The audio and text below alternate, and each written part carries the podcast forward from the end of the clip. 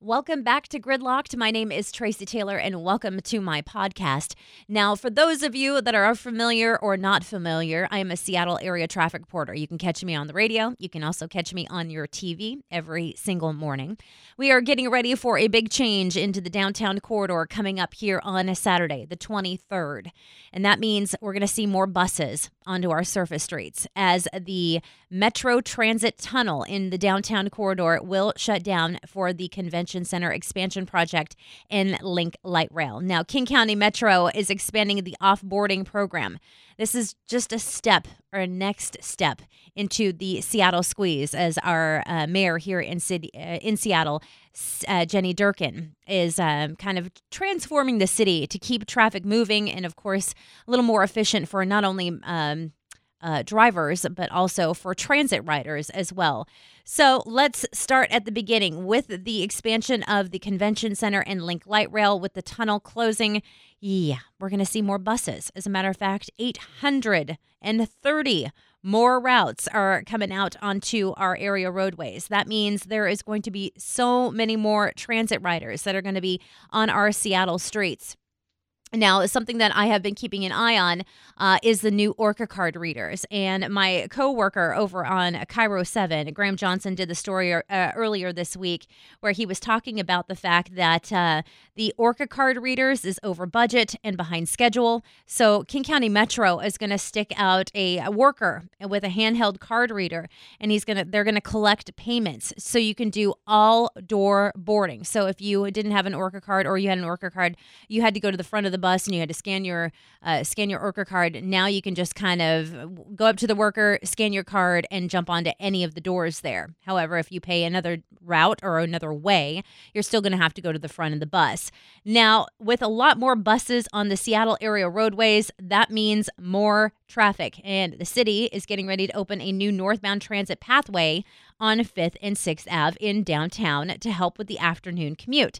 So, just when we thought things were going to get a little bit better, no, actually, they're going to get a little more crowded with more buses on the roads.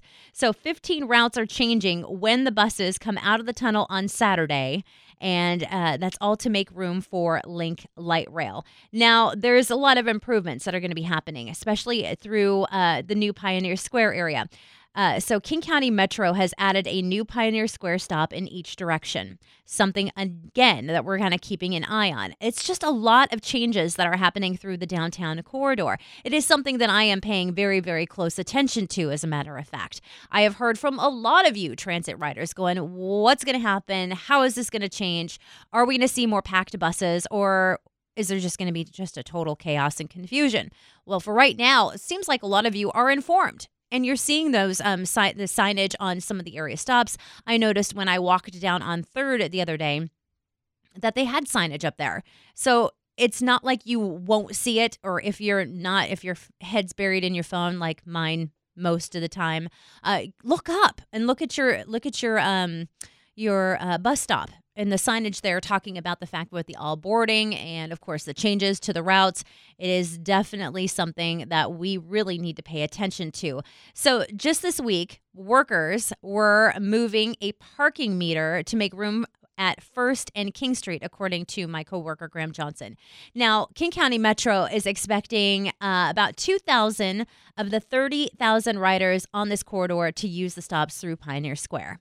Something again that I'm going to really pay attention to. Uh, I didn't realize how many people through Pioneer Square. I know there's a lot of businesses through the SoDo area. I also heard that parking was at a premium. So is this going to change you or, or uh, change your route or maybe even change the way that you commute into the city, especially now that you're going to have more stops and you're going to kind of lose that metro tunnel. So once again, it is something that we're going to keep an eye on. We got a lot happening too, and not only with the change here in the second phase of the Seattle squeeze. Coming up in within the next couple of weeks, we're losing a uh, pedestrian overpass.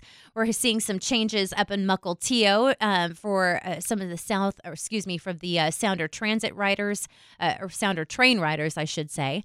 Uh, we are jumping into spring with the nicer weather. That means construction season. That means a lot of changes through Tacoma. It's something I have been really paying attention to and really keeping a focus on. Also, drivers up in Lake Stevens are going to notice a few changes as well. So, again, a lot happening now that the weather's starting to get a little bit nicer and it's spring. So, that means getting into parts of uh, construction season. Now, uh, I do want to give you a little heads up if you are a commuter this weekend. I know there's a lot happening. Mariners Fan Fest at the new T Mobile Park in uh, DeSoto. You've also got Supercross that's happening at CenturyLink Field. Um, you're going to have road work this weekend, or at least there is scheduled road work on Northbound I 5 between South Center and MLK Junior Way. Last weekend, we saw some pretty hefty delays and a lot of diversion that had happened on 405 because of the losing of several of the lanes on Northbound 5 down around the Duwamish area. Uh, weather dependent, Again, there are some showers that are in the forecast. Uh, they're going to shut down several more lanes again and work on the left side of the expansion uh, joints. They have to repair those. So you could find some hefty delays once again this weekend. Uh, again, I want to reiterate this is all weather dependent. Something I'm keeping an eye on. You can reach out to me on my social platforms. On Twitter, it's Tracy T Traffic, or you can jump over to my website and send me an email. If there a traffic question or something that you want me to take a closer look at, you can always reach out to me at my website, and that is tracytaylorturner.net. Thanks again for listening to another episode of Gridlocked.